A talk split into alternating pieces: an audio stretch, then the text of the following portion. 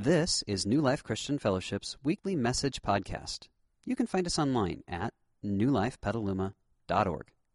And now, this week's message. Absolutely great time of worship together this morning. And uh, be hard for me to lead you to a better place than at the foot of the cross.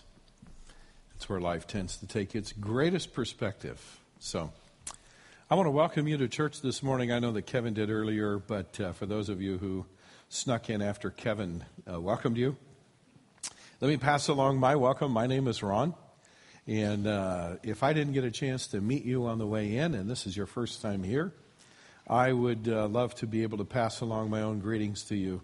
As you leave this morning, I'll be hanging out in the lobby afterwards. Are you excited to be at church this morning? Me too. This is, um, this is my last day to be in my 50s. I know, thank you. I appreciate the sympathy and the, and the moans of misery and so forth. And, uh, uh, but you know, I got to thinking about it. I couldn't, I couldn't think of a greater place to spend my last day in this decade of my life than with uh, my family and friends in this community of faith. So, uh, I hope you're here for a great time this morning of learning. And uh, we're going to jump into that in just a few minutes. Um, I have an announcement to make that is really big news for our community of faith. And uh, you're going to hear some buzz going around over the next few weeks. And the buzz is a bond offering that the church is, is uh, putting in place. And I'll see if I can take three minutes and just sort of draw everybody up to speed on what that looks like. Um, a little over two years ago, we moved into this, into this building and uh, we took out a sizable mortgage to do that. And um, so this is the next phase in a long term financial plan. And the great thing is, we're going to be replacing a significant portion of that mortgage with bonds. And uh, the real advantage, there are actually many advantages to that. But right away, we're going to take. Uh, 8.5% loan uh, that is our mortgage, and we're going to reduce a chunk of that to a significantly less percentage rate than 8.5%. So that means we will be better stewards of the resources that God has given us. It, on the flip side of that, that's not only good for sort of the church, the big church as a whole, but the bonds are actually a great investment for us individually because uh, if you have money in a 401k or if you have money in um, any sort of a retirement vehicle in an IRA or so forth, the actual interest rate that we're going to be paying on those bonds more than likely is going to be significantly higher than what you're getting right now. So it's a great investment for people in the church. It's great for the church. Further, it allows us to begin to retire our debt and pay our principal. Up to this point, we've been paying interest only. So, starting in October, we're going to actually start retiring our mortgage note. And I'm very, very excited about that. And then, last of all, it makes a whole lot more sense to pay interest to ourselves than it does to the bank. Don't you agree? Yeah, absolutely. So, if, if you hear buzz over the next several weeks about that, that's what that's about. If you have any questions, you can come and talk to me afterwards. But uh, uh, I'm very excited to be able to announce that to us this morning. Also, um, for those of you who have been participating and still are in the Great Adventure, if you don't know what that is, well, that's all right. Just kind of hang tight. We'll, we'll move on in a minute. But for those of you who are part of the Great Adventure, uh, boy, what you are doing and have been doing has been just a wonderful blessing in this bridge. And uh, we'll, we will wrap that up in May. But I want to pass on to you my own personal thanks for the way that many of you, you know, over the last three years have stepped up and said yes. Um, and you made additional pledges, and uh, it has been, I can tell you this, without the great adventure, um, life would look a lot different around here. It would be a lot tougher.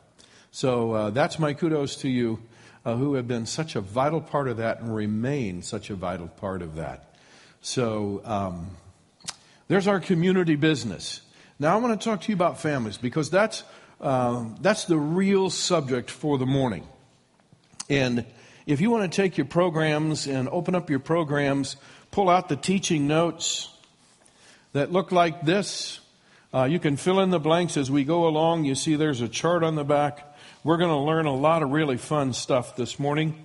I want you to pull out one other thing, and actually, this one I don't want you to pull out of your programs because it's blank on the back side. So, on the chair where you are, there should be a, a little information sheet that looks like this. If you'll get that ready, I'm going to talk to you about that a little bit later this morning. Now, let me tell you why, especially in this community of faith, I am really excited to be able to talk about family. Because we have a number of groups of people here this morning. We have some people who are sort of, who are college and post college age who are not married yet. But you know, as I interact with you and, and as I listen to the chit chat that's out there, I am blessed and encouraged that many of you have said, I'm not just out there playing the dating game seeing, uh, you know, how good, of, uh, seeing what I can sort of bag out there on the market. I, I am interested in choosing a mate along values that I'm learning in the Bible because I realize that the first step in building a family is choosing a mate. And I want to do it right. That's awesome. We have a lot of young families in the church who are uh, having babies and raising small children. And many of you, I'm just so encouraged and inspired because, you know, some people have children and they go, This is kind of cool. It's like a living toy here. And, and they don't know that what they're holding, that little child, has the power of life and death all wrapped up in it. And it is your wonderful privilege and responsibility to raise that child so that child ministers life to people around it. And I'm inspired because you are taking that job seriously uh, and you're learning and you're studying and you're growing and developing in your skills as parents. We have another group of people here who are parents of teenagers.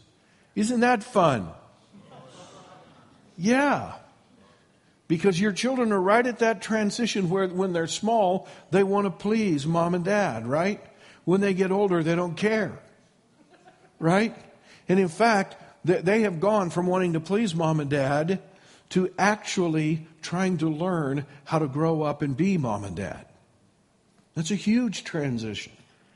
But I'm so encouraged because many of you have said, I'm actually willing to swim against the flow of our culture. I'm looking at our culture and I'm seeing that our culture has failed the coming generation in many ways. And I don't want to participate in that. I want to be part of the group of people that turn that around, and I can turn it around in my own home. then I'm looking at a group of people who are aunties and uncles and grandparents. And you are saying, I want to move past just being the candy dish to my grandkids or to my nieces and nephews. I want to occupy a place of spiritual influence and training in their lives. Sure, I've got the candy dish. They're going to get the candy, but they're going to get something far more substantive when they're with me. Now, you know what all that means? What that means is you're ready to learn, and that means you're ready to listen. Am I right about that? Yeah, and that makes it fun to talk.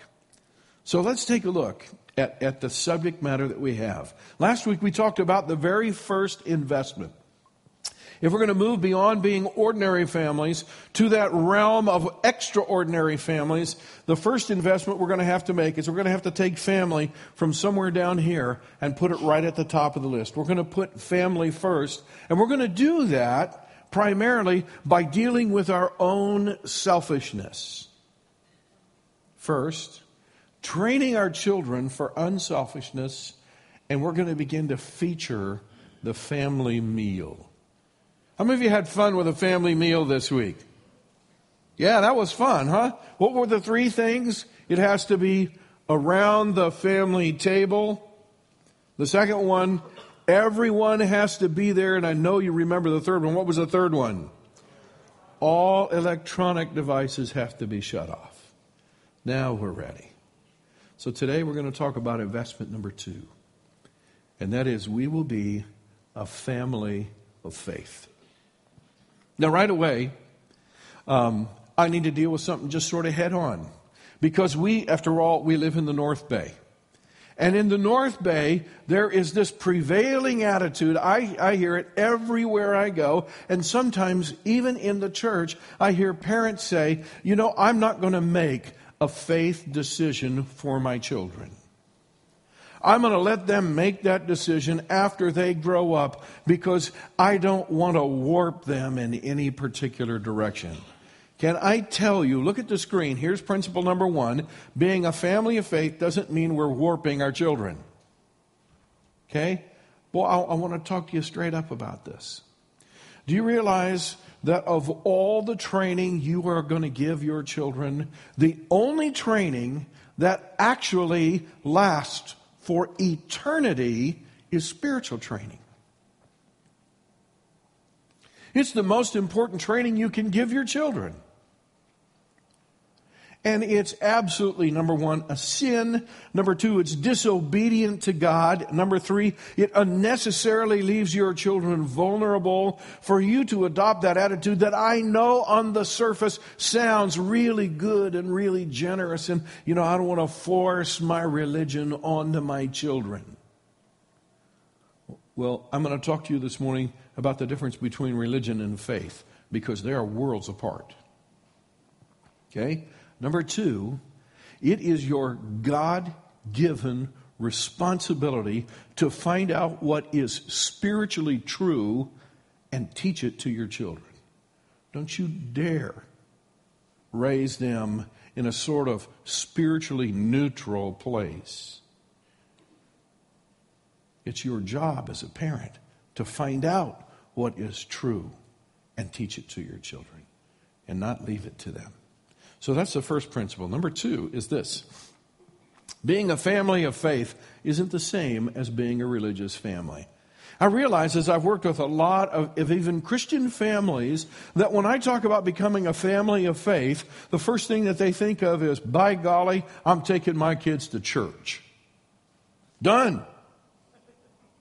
Right? We are a family of faith. We go to church. And more than just on Christmas and Easter. I mean, we go. You know, that's what it takes to be a religious family. I'm, I'm, going to lay it out as we get toward the end of this teaching.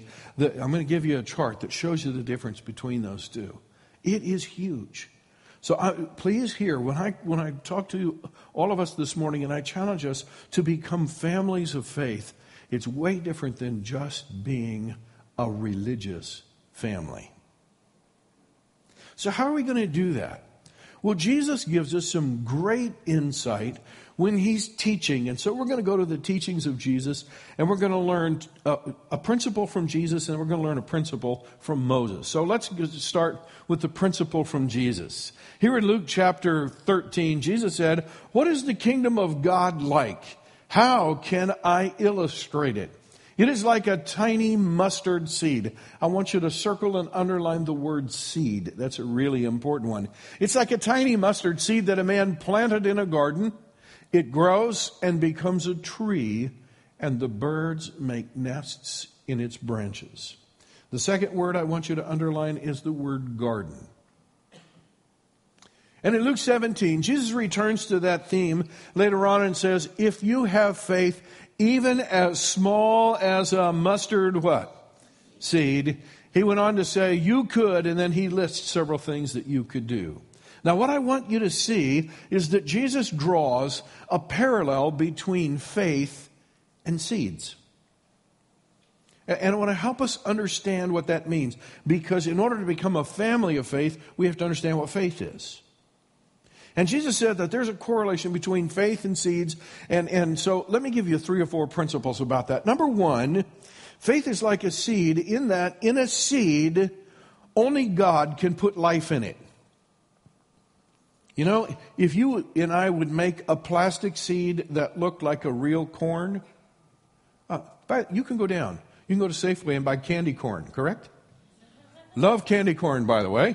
But you could go down to Safeway and buy candy corn, go home and put it in your garden. What's going to happen? You will feed the moles, but you will not have corn. Because the truth is, only God can put life in the seed. Now, listen to me carefully. The faith that you are going to transfer to your children needs to be a living faith. Are you on board with that? And if the faith that you transfer to your children and train your children in is going to work, it's going to have to have life in it. And who's going to put the life in it? You or God? God. You cannot put life in a seed, only God can.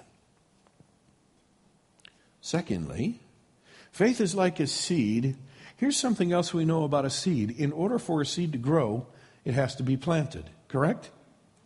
You can't just hold it in the bag and say, Well, I've got a whole bag of corn seed here. In about three months, I'm going to come and pick corn out of that bag. No, that's why the second word that you underlined was the word garden. It, it's, it's key in more ways than one. And the truth is, until the seeds of faith are actually planted in your child's heart, they can't grow. It's the third way in which faith and seeds are alike. In order for a seed to grow, you actually have to plant it in the right culture or environment. Notice where the farmer planted his seed. He planted it in the garden. He didn't plant it on the road. It's not going to grow very well there. Because in order for a seed to grow, the culture around it, the environment, the surroundings have to be right. now, listen to this. Here's the principle that comes out of this once we understand this. And that is, in order to be a family of faith, we have to create a culture in our family that plants the seeds of faith and nurtures them to full development. That's so important. It's important enough that I want to ask you to read it out loud with me. Ready? Let's read it together. In order to be a family of faith, we must create a culture in our family that plants the seeds of faith and effectively nurtures them into full development. You think you can do that by bringing your kids to church on Sunday morning? What do you think? No, that's a culture at church. That's not a culture in your home. You think you can do that by bringing your kids to youth group during the week? What do you think? No, those, those are really important things to do, but what will determine more than anything else whether the faith that, that, that you're trying to impart to your children actually grows and develops and bears fruit in their life will be far more determined by the culture of your home than it will be by the culture in the church.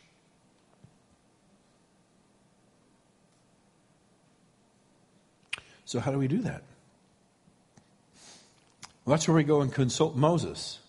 Because God said to Moses, Moses, I want you to tell my people this. It is the most important thing in the entire Old Testament. Did you know that? Jewish scholars, the, the passage I'm going to take you to, Jewish scholars for centuries recognized it as the pivotal passage in the Old Testament. So here we go. Let's read it. It's in Deuteronomy chapter 6. You must love the Lord your God with all your heart all your soul and all your strength. Jesus himself identified that as the most important commandment in all of Scripture. Okay? So we're right here. And he, now, how are we going to do that? He goes on to say, and you must commit yourselves wholeheartedly to these commands that I'm giving you today. Here's how you do it repeat them again and again to your children. How am I going to do that? Here it is. Talk about them when you are at home and when you're on the road and when you're going to bed and when you're getting up. Tie them on your hands. Wear them on your forehead as reminders. Write them on the doorposts of your house. That's Christian graffiti right there. You know what he's saying? He's not saying that you necessarily have to get out, you know, your Sharpie and start decorating the woodwork of your house. But you know what he's saying? Here it is. We're going to give it to you in one statement. Creating a culture of faith is the result of what we talk about in everyday life, not where we take our children on Sunday morning. Friends, if there's any message I could get you about family, this one would be the most important one. Do you realize the power of your everyday life?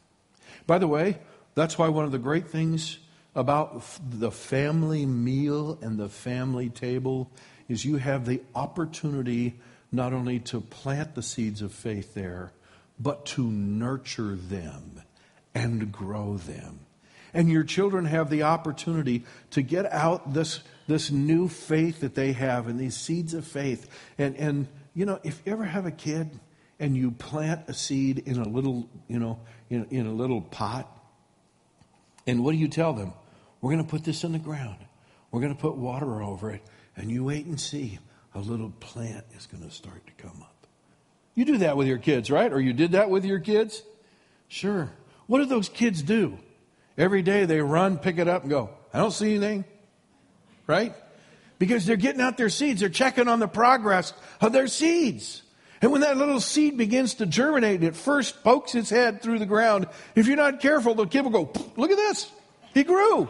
No, no, no. Now it won't grow anymore, right? Because kids love to check on the progress of their seeds. Guess what? When you put the seeds of faith in their heart, they love to check on the progress of their own faith. You got the TV on all the time. You got them on their iPods all the time. You let them just play with their with their game video games all the time. If something's always going, your kids never have the time to check on their seeds of faith. That's why what did Moses say? Talk about this once in a while at home. What did he say? Talk about this all the time. If you went to somebody's home and they were talking about faith when they were at home and you rode with them in the car and they were talking about faith when you rode with them in the car and, and, and you were there when they got up in the morning and they were talking about faith when they got up in the morning and you were there at night when they were putting their kids to bed and they were talking about faith when they put the kids to bed and you look and they had tattoos on their hands and you said, what's that? Oh, that's a, that's my favorite verse of faith. So I wear it every day. I've got it right here tied on my hands. What's that on your forehead? Oh, for God so loved the world, he gave his only begotten son, right? Yeah. And you go to their house and you look and they got Sharpies and they've written on, you would say, I think these people believe in Jesus. What do you think? Now, he's not necessarily saying tattoo your forehead. But friends, I want you to get this. He's, he's giving you pictures of your everyday life. And you have the opportunity to create in your home, not at church, in your home, a culture of faith. Now, there's a world of difference between a family that has a culture of faith and a religious family. Let's walk through this chart. On the left, a religious family prays to God. But a family that has a culture of faith doesn't emphasize so much praying to God as they teach their children and they themselves are interested in being with God in prayer. Is there a difference between those two? It's the difference, friends, between reciting a memorized prayer that somehow makes you feel religious and actually being with God. There's nothing sinful about a memorized prayer, but I want you to get the idea. Later this week, Monica and I are going to celebrate 40 years of marriage. So, yeah, that's a great thing. Very few people could put up with me for 40 years. So, when you see her, you can pass that along. But I, I have an idea that Monica wouldn't take very kindly to it if I memorized a, a phrase that said, You are the love of my life, and I will love you forever. It's a great phrase. But you know, if I got her every day and I sat her down and I looked at her and I said, I just want to say this to you again. You are the love of my life, and I will love you forever. Okay, I'm good. Let's go. Oh, yeah, I'm in a hurry this morning. Oh, oh, oh yeah, yeah, yeah. You are the love of my life, and I love you forever. I'm out of here. You know, if we would never talk to our mates that way because we know that doesn't work. There's a world of difference between saying a prayer to God and being with God in prayer. On the left, a religious family emphasizes going to church. On the right, a culture of family with a culture of faith emphasizes meeting with God every day. On the left, a religious family emphasizes keeping the rules. Oh man, you got to obey the commandments or you know, you, it's going to be hot where you're going. On the right, a family with a culture of faith emphasizes actually loving God, not just keeping the rules. On the left, a religious family prays about decisions. Oh, I got a big decision to make. I better pray about this. Oh, I better call the pastor and have the pastor pray about this too.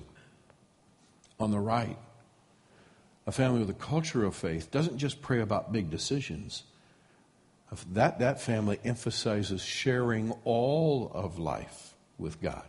On the left, a religious family is going to join a life group. I mean, it's the right thing to do. The whole church is doing it. It's expected of me, and I suppose it would be good for me. So, okay, I'll get the catalog, I'll join a group. On the right, a family with a culture of faith says, I want to grow in Christ. I'm going to select a life group that will challenge me to my core, and I'm going to go there every single time because I wouldn't want to miss. Why? Because it's like growth pills. Yeah, changes my life. On the left, a religious family will help those in need because it's the charitable thing to do. On the right, um, the, the, the family with a culture of faith is far more interested in actually blessing God through what they do than just serving in a ministry, even if it's at New Life, because everyone here should serve. No, let's bless God while we serve. Let's do this in the context of serving God and blessing Him. Now, I want to teach you two general principles that come out of this before we get into our application time. Okay? First principle, and boy, I want you to hear this loud and clear. Religious families tend to struggle. Okay? They, they just struggle. They struggle even to be religious. And I'll show you how that works in a minute. While families with a culture of faith thrive. You know, if you're saying, oh my goodness, I know it's good for me to go to church. I should go to church. I tend to feel better when I go to church. I don't know. I just have more peace when I go to church. You'll get to church about twice a month. And that's about all you get here. Because, you, you know, you, you, you will find yourself waking up on Sunday morning going, should we go to church or should we not? Oh man, we missed last Sunday. We better go this Sunday. Oh, whole different mindset. Because when the goal is sort of to fit the religious formula, you're just going to struggle. You could go right on down the list in that chart. You'll struggle to stay in ministry. When it comes to life group, you get to life group half to two thirds of the time because you're not really going there to grow. You're not really growing there because you're really hungry for a deeper sense of God's presence in your life. You're not really going there to meet with God. You're going to the life group because everybody at New Life goes to a life group and it's good for you. Because you, you haven't created, even in your own life and heart, the culture of faith where you're taking the seeds of faith that God has given you and you're planting them in your own heart and you are now nurturing them and, and, and creating a culture in your own life where they can grow and thrive and flourish and bear fruit. Yeah. See what I've learned in life? Go back to your chart and look at the left column. When you make the choice to be a religious family, you will struggle to do even the left column very well, and you won't ever venture into the right column. But the interesting thing is, when you decide to create a culture of faith in your own life and in your family, you will not only do the right side, but you will do the left side naturally. When somebody wants to grow and they really want to develop, man, church attendance is no problem. Their deal is, man, if the church is meeting, I'm there. Why wouldn't I be there? Because I have this desire to meet with God. If I have this opportunity to meet with God and meet with God's family, why would I pass that up for anything other than absolute necessities? Yeah. It's amazing what happens when you focus on the right column, which is the culture of faith. The left column takes care of itself. Now, even more importantly than that, I'm going to give you principle number two. Here it is. Religious families often raise children who are bitter and they wander from the faith, while families that have a culture of faith tend to raise children who not only embrace faith, but they actually build on their parents' faith. Which one do you want to be? You want to be the latter, don't you? often people come to me and say, you know, I, I, had my parents forced religion onto me and I got bitter about it and I couldn't wait to get out of there and I don't want to do that to my kids. Anybody relate to that? Yeah, most of you, many of you I know, a lot of you I don't, but many of you I know. And the story that I hear that's common to many of you is it was sort of forced on me as a kid. And so when I got to be in high school or college, I, I split the religious scene. And then somewhere in my late 20s or 30s, or some of us who were kind of late bloomers, figured it out in our 40s or 50s, said, you know, I'm kind of hollow and empty. I, I, I, I miss that concept of faith. I better go back to church. And you went back to the church that you were raised in, and all of a sudden you remembered all the reasons why you left there. Right? And eventually somebody led you here. And, and so, I, I want to teach you how you can keep your children from going through that same process. Okay? And what I'm going to say to you next is has more to do with those of you who have small children, okay? Because before I tell you what to do, I want to tell you that if you already have teenagers and you have raised them to be teenagers without creating a culture of faith in your home, do not go home like a religious Hitler and lay down the law. We are going to be a family of faith. Pack your bags, we're going to church every Sunday. Got it? Because you will automatically make your kids bitter. Okay? So don't hear me saying that. But here's what I do want to want to teach you. Number one, you have to develop a culture of faith in your own life. Okay? And this is where we're going to move into the application zone. So, the very first point in the application zone is spiritually growing parents. Here's the truth spiritually growing kids okay, are raised by spiritually growing parents. Now, I want you to hear me again because I'm going to say it different this time. Spiritually growing children are not raised by spiritually grown parents. If you're done growing, forget creating a culture of faith in your home. You will make bitter children. It's just that simple. You have to be growing spiritually yourself. Because then you will create a climate of spiritual growth in your home. Your children need to see you fresh and growing and excited about what you're learning. And they need to hear you talk about what God is challenging you in in your life right now. And they need to, they need to hear about victories that you have recently won. Spiritually growing children are raised by what? Spiritually growing parents. I want to, I want to give our community a way to do this. And I want you to pull out this little card from your, um, from your programs. September the 11th. Is that a famous day? It is in our country, isn't it?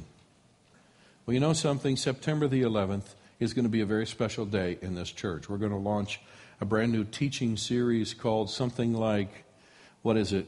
Room, bad dates, roommates, and soulmates, something like that. And we're, yes, and we're going to be talking about how to develop healthy relationships in life. It's, it's going to be a great teaching series, but we're going to kick it off on September the 11th with a Sunday in which uh, I want to challenge all of us to do this, and this will help us to grow spiritually. In my own life, I've already started praying God, would you give me five divine appointments between now and September the 11th? Would you intentionally cross my path with the path of somebody who needs God and is ready to seek Him? And God, would you do me the favor of allowing me to be the person who gets to invite them to come to a Sunday that will change their life? You can hear more about that over the coming weeks. But September the 11th is a great Sunday. What I want to challenge you to do now, parents, what I want to challenge you to do, two things. Take this card and begin praying over it and ask God to give you five people. He'll start laying names on your mind. And when, and when you're past cross, you'll recognize that. So uh, we have these in the back, and uh, you're going to be able to get them. They're going to be passed out to you. Our ushers will stand back there, and they'll pass out as many as you need. We've only put one in your program, so Dad and Mom, you can fight over which one of you gets the one in the program. The other one needs to stop by and get one from the ushers. But here's what else I want you to do. If your children are old enough to participate, even if they're as young as five or six, pick up a card for them and begin to teach them how to pray for five people in their life that they could invite to church on that Sunday. Yeah, they will step up to the plate like you can't imagine. They'll probably do it better than you do. Okay? Spiritually growing families. Here's application point number two family ministry. I will look for ways to, this week to bring my family together in ministry. Okay, I taught you the first one. Spiritually growing children are raised by what? Spiritually growing parents. All right, here, here's another one. The family that serves together grows together. Very true. This is an untapped resource in many Christian families. Parents never think about inviting their children to work in ministry with them. Find a ministry that you can be involved in and bring your children along. My parents did that for me. We did that with our children, and it was huge in their growth and development. It was part of creating that culture in which those seeds of faith could grow and thrive and bear fruit. Third, family devotions. Okay? So, oh man, I don't know how to lead family devotions. I can point you to some resources. So if you want if you want some resources on how to have family devotions, uh, on the back side of your Connect card, in the app, in the place where you can apply. In fact, let's pull that out right now. I'll help you with that. On the back side of this card, there's a place that said apply today's teaching by, and then down below that, there's a place to submit a prayer request or or um, an answered prayer. In one of those blanks down there, simply write resources for family devotions, and we'll get you pointed in the right direction. Because one of the greatest things you can do with your family meal is to combine it with family devotions. Because now you're not only building relationships, connecting with your children relationally, you're actually helping to grow and develop them spiritually. I want to give you one other resource, um, and that's this card that I ask you to take out, that I ask you to get from your chair. Okay? This is, uh, if you've ever heard of Purpose Driven Life, this DVD series is taught by the same guy, Rick Warren. Okay? It's, it's, uh, it's a great series. If you look on the back side of it, it will tell you all the things that, is, that are going to be covered. It's three DVDs. The whole series you can get for, for $14.99. We did a little research. In fact, we ordered one for the church. By the time you add tax and shipping, it comes out to $19 exactly on the button. Now hear me, you cannot take your family to the movies for 19 bucks. Am I right? You can't take them to McDonald's for 19 bucks. So make an investment in your family. It's a great investment. And by the way, if you don't know what to do for family devotions, If your children are older, this might be a good thing to sit down and look at together in segments. And the last thing as we close it's important that you know that you cannot become a family of faith until you become a follower of Christ. It's impossible. You cannot take your children someplace you're not going yourself. So I want to invite you to do that as well. Would you join me in prayer? Father, would you be with my family and friends and the people of our community as we respond to you now? Would you show us how to make these commitments, to live them out in our homes, that we might have wonderful homes where children grow up and their faith is strong and it's vibrant and it's living and it's active, not because they've been prejudiced that way, but because they understand the truth and they're just living in it. I pray in Jesus' name. Amen. We hope you enjoyed this week's message. You can find more information about New Life, including contact information, at newlifepetaluma.org. Thanks for listening.